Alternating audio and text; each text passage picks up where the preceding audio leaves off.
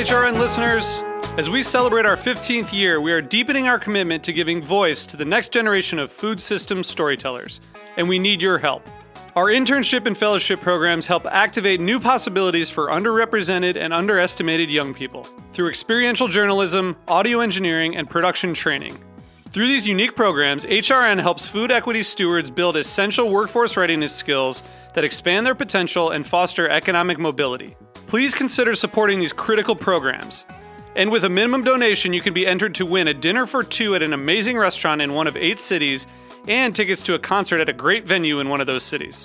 We have incredible partners across the country who have donated, as they also share our passion for helping to educate the next generation of food systems storytellers. Check out heritageradionetwork.org slash 15 to donate and enter to win today. That's heritageradionetwork.org slash 15 to donate and enter to win today. And make sure you donate before March 31st. Thank you. This piece has been brought to you by Bonnie Plants, bonnieplants.com. I'm Damon Boelte, host of The Speakeasy. You're listening to Heritage Radio Network, broadcasting live from Bushwick, Brooklyn. If you like this program, visit heritageradionetwork.org for thousands more.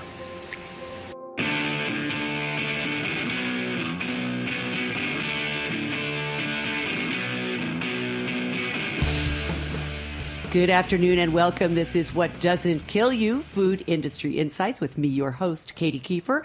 We are broadcasting live from Heritage Radio Network and it's our June fundraiser drive, people. There is no other radio station on the bandwidth, either in A, uh, FM or AM or online that does what Heritage Radio does. So make a point of going to our website, heritageradionetwork.org, and dropping that donation into the box to keep these programs going. And today we have a really great guest. He's in studio with me today. It is Dan Flynn, who is the executive director of the UC Davis Olive Center. Uh, Dan formerly served as a consultant to the California legislature from 1985 to 2004 in a variety of policy areas, and he is the former owner and manager of an organic farm in the Sierra foothills, thus, he knows his Dan has a BA in sociology from uh, University of California, Santa Barbara, and an MA. That's completely, we don't need to know that, or political science from Rutgers University, because it all doesn't matter. Because now you are the man who is driving the California olive oil industry into greatness. Isn't that right? Well, we are trying to. I hope so. well, tell us about what the center does and why it why it exists. The center is a partnership, and we focus on research and education for olive growers and processors. And essentially, what we're trying to do is help them improve quality and their production efficiency. So, we're trying to do for olives what UC Davis did for wine. Right. And why olives in particular? Is it because California is especially hospitable to olives or because there's a tradition of olives? I don't, you know, I don't, I never, except for those big black olives, which I think are really disgusting. The ones that come in cans, which I can't eat. Um, what other olives are grown there? I mean, traditionally. Olives actually have been grown in California since about 1770, really? and so it's a very good climate for olive growing. And and uh, for the United States, it's really the best place to grow olives. You can grow them other parts of the U.S., and they're doing it in Texas and Florida and mm-hmm. Oregon and some other places. But California is kind of in the sweet spot from a climate standpoint. Right. And how much, I mean, compared to other crops, because I've been reading a lot about the water table in California. In fact, I was listening to NPR on my way back to New York this morning, and they were talking about how all of these, there are these drilling companies that are drilling wells on farmland all around, all over California. And the fear is, is that they will completely suck the aquifers dry. And so I've been, and uh, I don't know if you know Tom Philpott, he writes for Mother Jones. No. He's a regular guest here, and I, I love the guy. And he did this really wonderful table a few weeks ago ago or a month and a half ago that showed how much each crop in California uses of water. And almonds are a huge water suck. Um, you know, obviously fruits and vegetables are a big water suck. What's the profile for um, for olives? Do they also need a lot of water or do they do well in dry soil? Uh, olives compare pretty favorably to some of these other tree crops. So, for example, almonds take about four acre feet of water per year, which translates into about 1.5 million gallons. And olive oil trees would take about half of that, if not less. Mm-hmm. So they, so they do pretty well. transitional crop for them. That's right.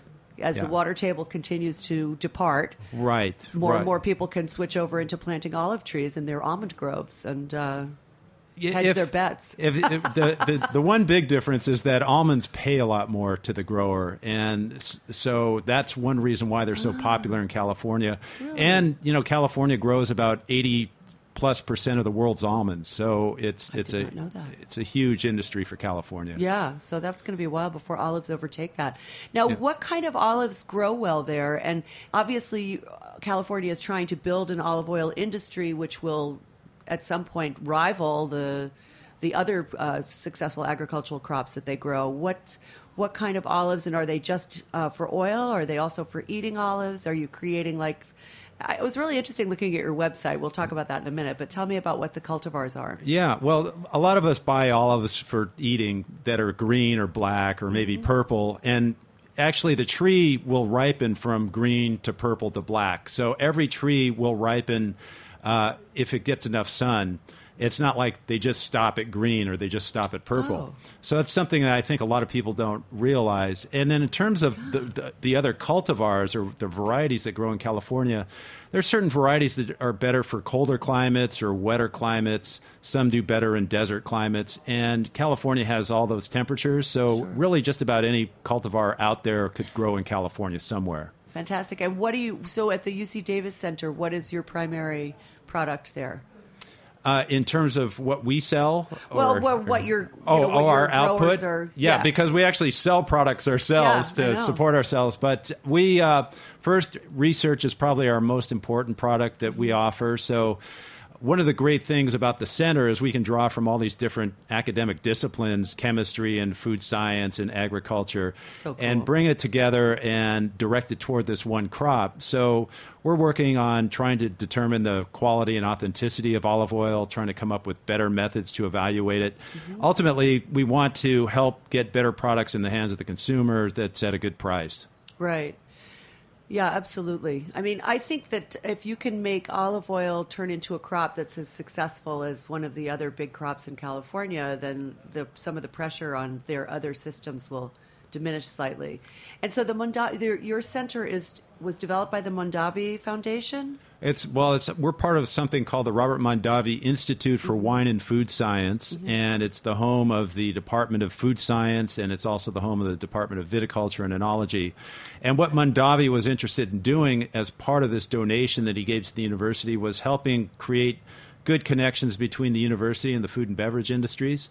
And so we do that in the world of olives. Cool. Very cool. He was such an amazing guy, that Robert Mondavi. And did you know, I worked on a book when I was working with um, Rosemary when I was doing uh, publicity for books. And I, I can't remember, the, the woman's name was uh, Julia Flynn Siler, I think was the author. And it was about the Mondavi family. And Mondavi literally bankrupted himself by all of these philanthropic ventures that he went on, including the center that you're talking about right now. He- Exactly. he literally gave away all of his money to the point where he lost control of his company because it was going to go belly up because he had borrowed so much money against it. It was just, it was an Yeah. amazing story. But he was truly a visionary, that dude. Yeah. a very interesting book. Um, now, what kind of involvement does the USDA have in what you're doing in terms of promoting this form of agriculture in California? The USDA has been very supportive in funding research, so we've we've benefited So from some of those out of grants. So that's always nice. And they also have established grades and standards for olive oil. They updated those for the first time in about 60 years, about six years ago, Right. or four years ago, actually. So.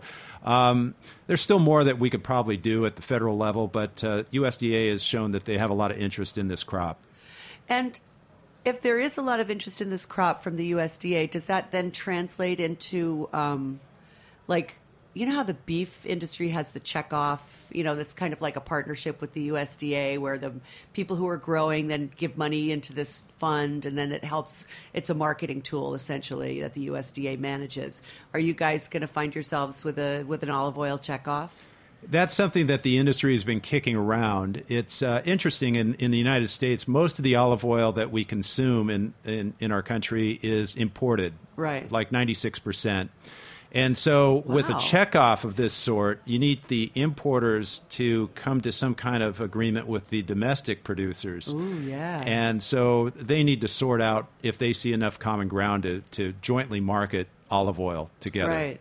That's fast. I mean, the whole trade implications. Nobody ever thinks about like your competition is primarily European olive oils, and then how do you tell me a little bit about this quality standards that you just referred to when we were talking about the USDA? How did how did the USDA become the ones who initiated these quality standards or revised the quality standards? They were petitioned by the California industry to update the standard because mm-hmm. the standard they had was from the 40s and it had grades that were not really relevant to how olive oil is marketed. For example, the top grade was fancy for olive right. oil, not extra virgin. yeah. So it seemed that it was time for an update.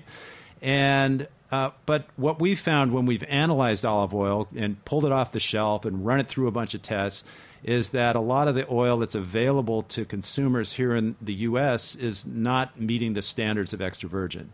Uh-huh. And that includes the standards that the USDA has recently updated. Uh-huh. And so, from our viewpoint, we just think that there needs to be better methods to analyze quality, and probably the existing standards need to be tightened up. Right. And so, who, will your growers, is it your growers and your producers who are driving that as much as anything else? I mean, it seems to me that that gives them a, a significant competitive edge in marketing. If they can say, well, we meet these USDA standards and brand X, not so much. They, they have that option. In fact, in California, they just adopted a state commission which has proposed a very tough standard just for mm-hmm. California produced olive oil but actually, what we found in our research is that a lot of the oil will pass the chemistry standards of the USDA. But when you taste the oil, it's rancid, it has all these other off flavors. Mm-hmm. And so the chemistry hasn't really caught up with that sophisticated sensory ability that all of us have. Yeah and very, in my case, just incredibly sophisticated. No, I just took a wine class and I realized that my palate sucks. in fact, I pretty much don't have one. But, you know, that's another story. Still like drinking wine, though, right? Uh, yeah, of course, it's my favorite juice. Um, and, you know, I mean, I can smell some things, but I just like, I, am, I'm older and you lose your olfactory sense as you age, I find. And so my ability to, like, if somebody says, oh, I smell you know, wet pavement and underbrush. And, I, you know, it's like, I'm like, what? what do you mean you smell wet pavement? What the hell is that?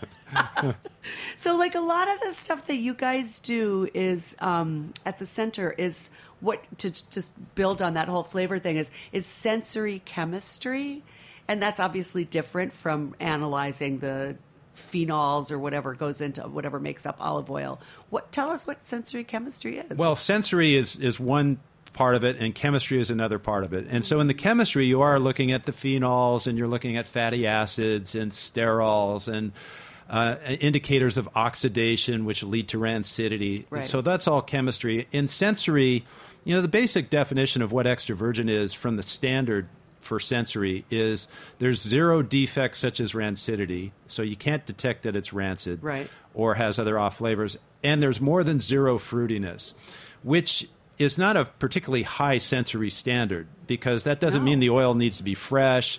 It just means it hasn't gone off into rancidity or has these other defects. Right. So, um, this, but even with that sort of minimal and modest sensory standard, the chemistry hasn't caught up with it and we're finding that that uh, like I said, just about everything will pass the chemistry standards, but they'll fail that very modest sensor, sensory standard. And what are people looking for in olive oils? I mean, I think everybody has like heard of EVOO, you know, extra virgin olive oil, and they see the thick green goo in the bottle, and they're like, "Ooh, this is good." But I mean, olive oil is so specific. It's, I mean, it's got its own terroir, just like any other fruit or you know, like certainly the way wine does. And I, I saw in your center in the the material on your website that you have a lot of. In fact, I, I even wrote it down.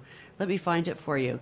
Um, yes, it's it's it's the. Uh, this is a, a, blend of Spanish, Italian, and Greek varieties grown by California Olive Ranch and Lucero Olive Oil. Produce a fresh, herbaceous and grassy blend with nutty and buttery notes, as well as a strong kick down the stretch. All right, maybe we got a little over enthusiastic. I just died laughing at that. I mean, it's I, but you know what? It's you're going to talk about the way things taste. Like it was cool that you really had like that whole vocabulary. Just as I learned this crazy new vocabulary for wines, you know. And I wondered if that's like, is that going to be sort of like a way that you guys start marketing to consumers and and you start differentiating out um, different brands or different olives for specific. Um, applications or flavor notes that somebody like might like one thing more than the other? Yeah, well, we won't want to get too geeky about it because I think it, it turns a lot of people off. Well, that was one of my questions. Yeah, yeah. Uh, and it's not like people are going to sit around just sipping olive oil around the living room. But, I have seen that happen though. Have you? I've had it. I've seen it happen at the fancy food show. In fact, I had the most annoying experience the last time I went. I was with a friend of mine. My one of my best friends is a wonderful chef and cookbook author, and her brother is a chef in Los Angeles. And he was here for the fancy food show, and he dragged us to every single freaking olive oil purveyor, and he was doing the whole like tasting thing. And I really, I just wanted to kill him by the you know by the 18th. It was like, I can't drink another drop of this. Yeah, it's disgusting. Yeah, you, there's only so much of that you could handle, and No you kidding. roll you out of there. But um, what we do want to help people understand is that extra virgin olive oil is a is a fruit juice, and most people really have never tasted a fresh version of this juice. We're all used to a very stale, rancid, uh, defective version of this You mean juice. my bottle of Colavita is probably stale and rancid? It could be. It could be. But it. Uh, I wouldn't know It could be have no okay. it could be okay.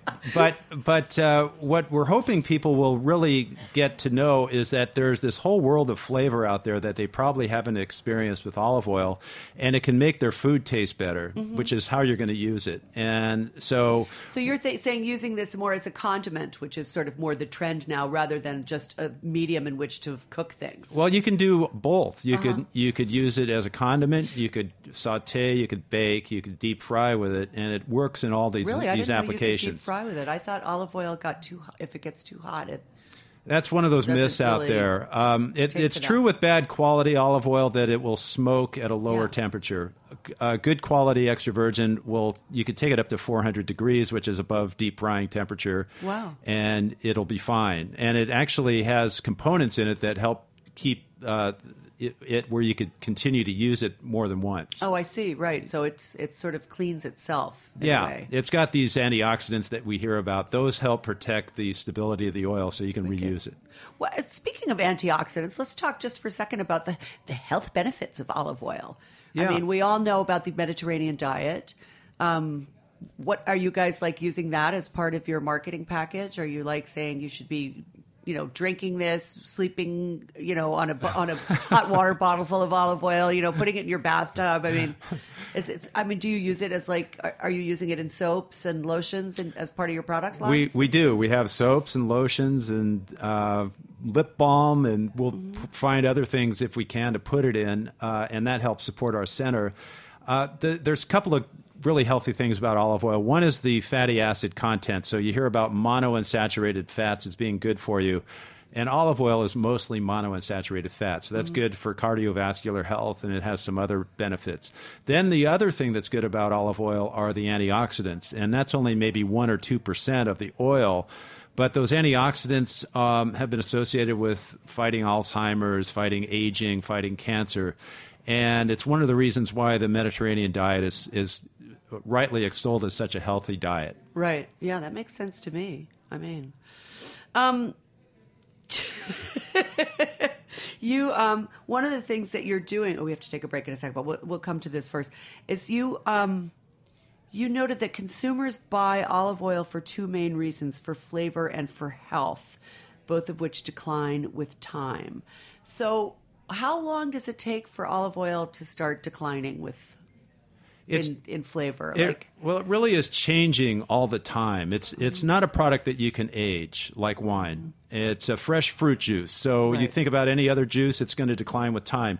If you store it in optimal conditions, that'll help preserve it for longer. Right. Um, but to get to your question, it's it's really it depends. But uh, I think the rule in the th- rule of thumb in the industry is two years of an unopened bottle in a cool, dark place it's still should be good, but it will have changed from when it was first made. Oh, It'll, interesting. Yeah. So it it changes what in the sense of like it uh, develops more of one flavor and less of another, or or it becomes overall more bland or flat. It it starts to flatten, Uh-huh. gets more mellow. There's three positive attributes of olive oil: fruity, bitter, and pungent. All Mm-hmm. three of those start to fade with time. So if you want it at its best, you know you should get it as fresh as you can and use it up once you get it. Yeah, absolutely. Jack, let's take a short break, and uh, we'll be right back with Dan Flynn uh, from the UC uh, Davis Olive Center. We'll talk a little bit more about olive oil fraud, which I know is right.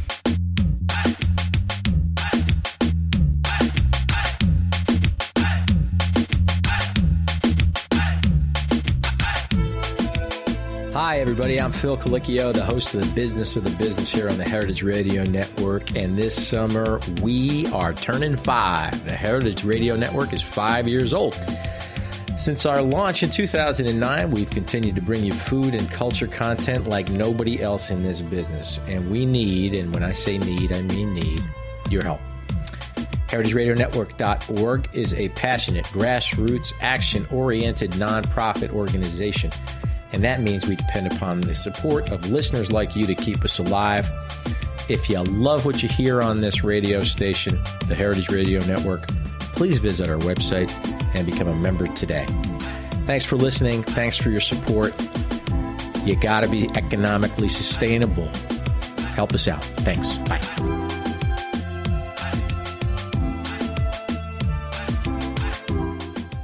From simple to gourmet, nothing's fresher or tastier in recipes than homegrown, vine ripened veggies and savory herbs. Do you grow your own? With Bonnie Plants, a kitchen garden at your back door or in containers can produce an amazing harvest for cooking and for sharing. Find how to's, plans, and more at bonnieplants.com. Your recipes might not change, but your results sure will. Fresh, healthy Bonnie veggies and herbs. Get growing. Hello, this is Mark Ladner from Del Posto, and you're listening to Heritage Radio Network. We're back. This is What Doesn't Kill You Food Industry Insights. I'm your host, Katy Keiffer. And in the studio with me today is Dan Flynn. Dan is the executive director of the UC Davis Olive Center out in California. And we're talking about uh, the growth of olive oil as an industry uh, for our country, but also some of the other things that the center does um, for people who produce olive oils and grow olives and that's you have a whole testing thing going on there Right. so let's talk a little bit about what the what the what kind of testing you do and how you support olive growers in making a better product Our testing focuses on chemistry and sensory. So, Right. in the chemistry department, you've got multiple tests to evaluate the quality of olive oil. And it tends to be kind of slow, and some of the tests are a little bit crude, and they can be a little bit expensive. And so, most of the producers out there want to get cheaper and faster tests. Yeah. Then you've got the sensory, and that is used with a panel of trained tasters who evaluate it very scientifically. They're trained to taste mostly for defects. They're not uh-huh. looking at the positive attributes. And like I said before, the definition of extra virgin is zero defects, and that's kind of what they're looking for. yeah um, So what we do is people send us oils, we evaluate them with our sensory panel and with our chemistry lab, and we'll send them the results. And sometimes um, producers are happy with our results, and sometimes they're surprised. that- are you being solicited for these reviews by uh coun- by other countries by other producers in other countries as well as in california Yes, yes. So we get quite a few oils from from Europe that Yeah. they want to get an American perspective on the oil. There's these kinds of labs in Europe, but uh, people are very interested in the American market, such it's a it's such a big export market for olive oil, and they want to get an American lab to evaluate the oil. And Right. and uh, in some cases, they're surprised because they may have sent it to another lab and gotten a different result. Right. And so are they they're looking for the qualities that appeal to the American palate specifically? And and are you able to deliver that information? You feel like you have a handle. I mean, is there such a thing as a handle on what the American palate is looking for in an olive oil versus maybe what a Greek person might be looking for? Because those Greek, Spanish, Italian olive oils are all very different in style.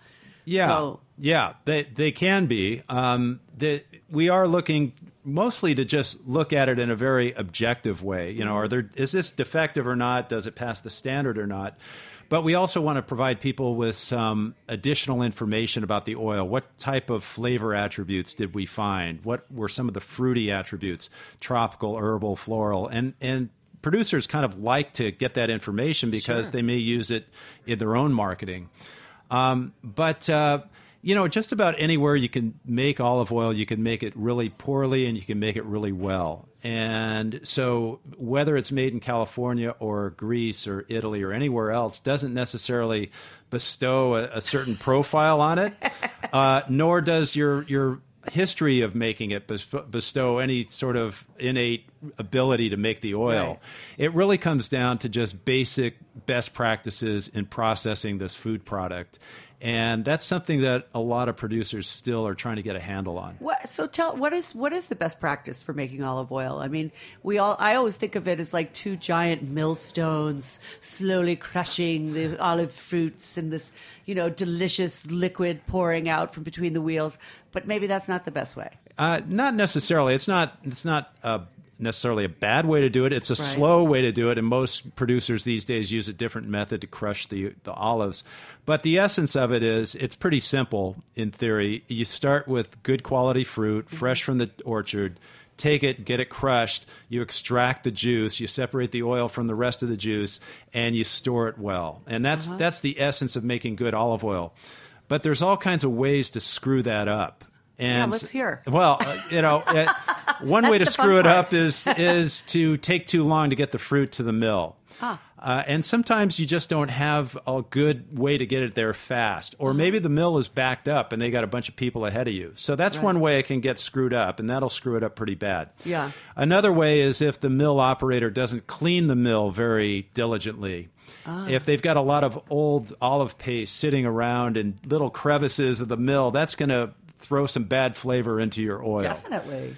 And then another way is if you've made your oil and then the sediment will naturally drop to the bottom of the tank. And if you're not drawing off that sediment, that sediment's going to lend a bad flavor to your oil. Ah. And so that's an additional hassle to get the sediment off the oil. And Yeah. then if you don't store it in a temperature controlled facility, like you would do with wine, for example, Sure.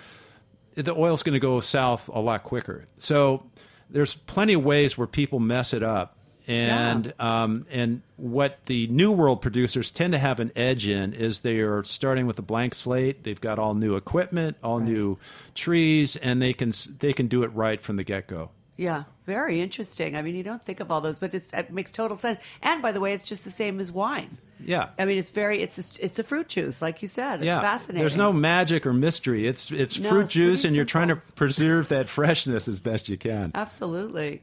So we were um we were going to talk about uh, something else here, which I've now forgotten. What were we going to talk about? Fraud. Yes, exactly. Yes, yes, fraud. That's a big one. Yeah. So you guys, do you detect a lot of fraud? Are you looking for a lot of fraud? Who is who is sending you product to try to determine if there's fraud?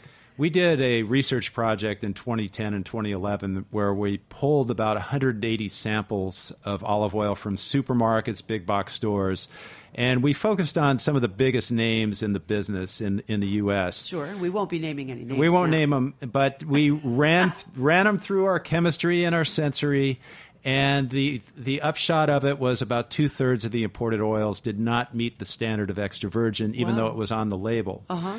And what you had in those two thirds were oils that were defective. Uh, they had rancidity. They had these other defects. Some are called like musty, which comes from olives that get moldy before they're processed. Ew. So you get this sort of damp basement thing going Yeah. on, an earthy flavor. And I've seen earthy used as a positive by a lot of folks that review olive oil, and it's not a positive with olive oil. No. It's you, you don't want your apple juice to taste earthy. You don't want your orange juice to taste Yeah. earthy. You don't want olive oil to taste earthy. Yeah. Yeah. So we uh, did those studies over two years, and it was quite consistent, the result. And since then, we've we just did a course uh, two weeks ago where I went out to the supermarket, pulled some samples, and we tasted them live. It was a web based course, Cool. and about two thirds of the samples I pulled were not extra virgin. So it's a it's an ongoing problem, and and one of the issues is that uh, I think the standards aren't as good as they could be, and the enforcement isn't as good as it could be, and that's why the consumer, when they face that supermarket shelf, two out of the three oils they're encountering are, are probably not extra virgin. Yeah, I mean, I, I have to say that I, I almost never buy olive oil from a supermarket. I always go to like a Fairway or, you know, Fairway like does that. a good job. Yeah, well, I mean, Steve Jenkins, who's not only a personal friend but also a great friend to the station, has, I- you know, he's been supporting olive oil growers in California long before any of us even knew that such a thing existed. Frankly, and um, and he was really mad about that book, Extra Virgin, Tom Mueller's book. Yes. he was like. He, he had a whole rant about that on the air here. It's really funny.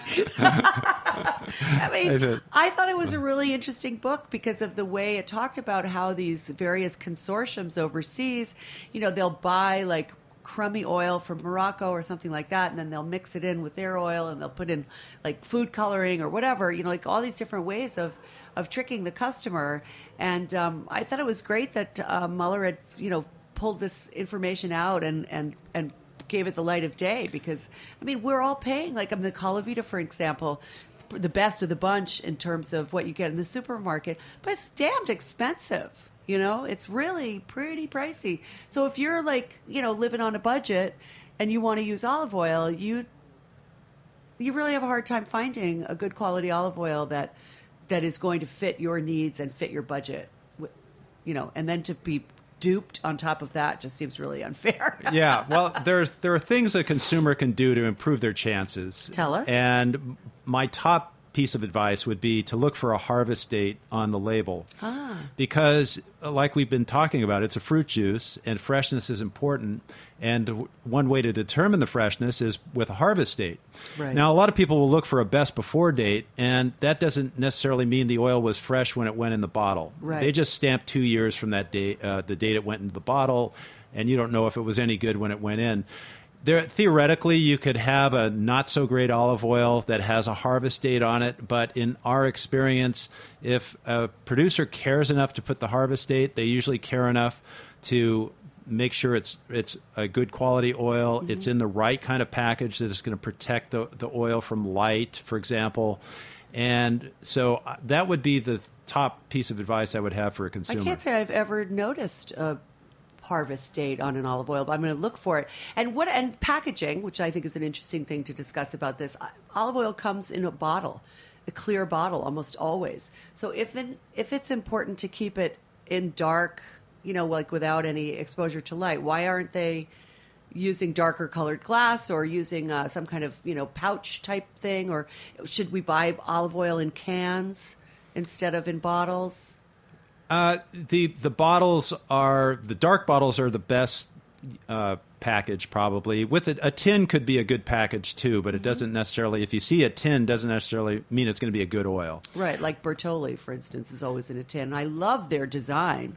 There's some really romantic imagery on some of these bottles. It's, it's wonderful. Um, Yeah. but uh, but the clear bottles are the probably the worst package. And so. one reason why producers put them in a clear bottle is the consumer kind of likes to look at the color, even though.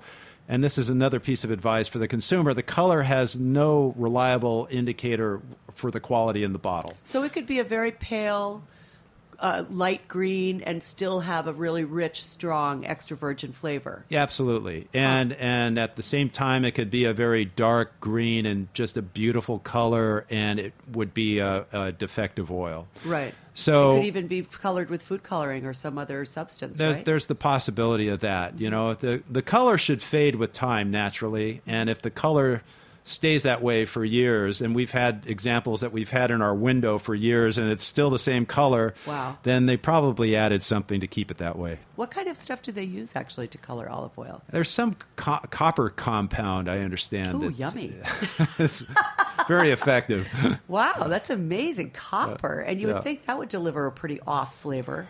Uh, you know, a lot of this this oil is off flavored anyway. And Yeah. one thing we found out in our research, we did some consumer research and found that for a significant consumer segment. Uh, uh, in this study, 44% of the consumers actually like the oil more if it was rancid and fusty and all these off flavors that I think a lot of people have associated with what extra virgin should taste like. Right. And so it's an indicator that a lot of people just have not really tasted a fresh olive oil. Well, that's what I was going to say. It's like, I mean, honestly, you know, extra virgin olive oil sort of came in like gangbusters when I was first coming up in the food business.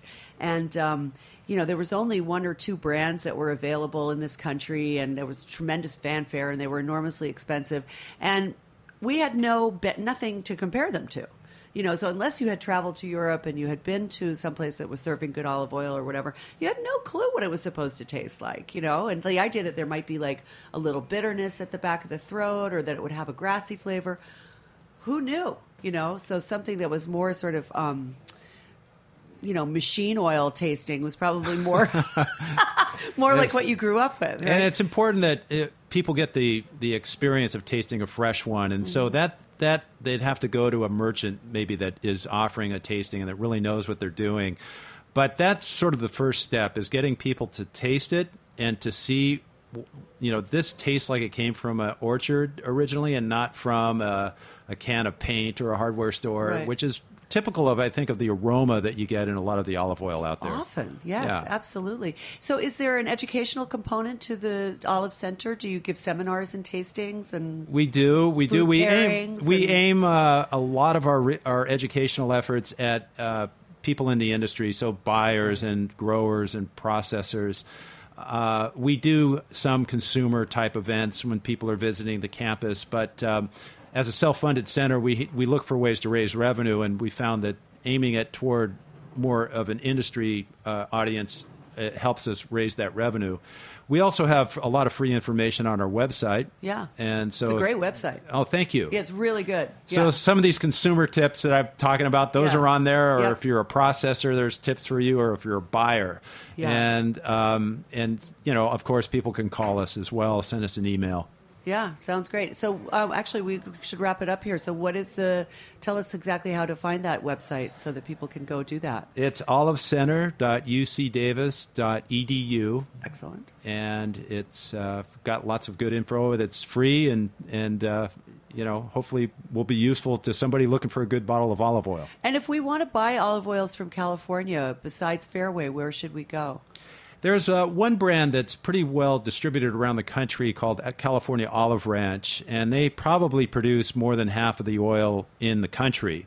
Oh. And so you'll see them either buy that brand or you're also seeing uh, a lot of private label California olive oil. So if you're at a Safeway or Whole Foods or others that have a line of different private label, they'll have a California branded oil or Trader Joe's, for example. Yeah.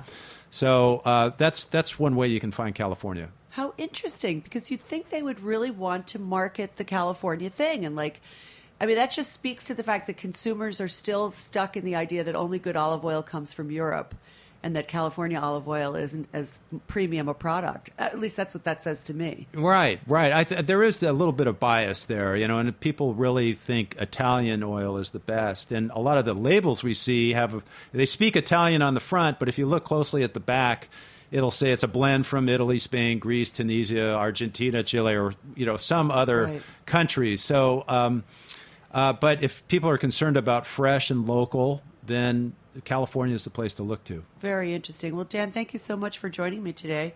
And uh, thanks to our sponsor. And remember, folks, hit the donate button. Come on, pony up. And we'll see you next week with another show. Thanks for listening today. So long now.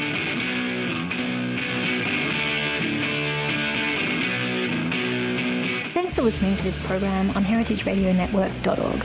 You can find all of our archive programs on our website or as podcasts in the iTunes Store by searching Heritage Radio Network. You can like us on Facebook and follow us on Twitter at heritage underscore radio. You can email us questions anytime at info at heritageradionetwork.org. Heritage Radio Network is a 501c3 nonprofit. To donate and become a member, visit our website today. Thanks for listening.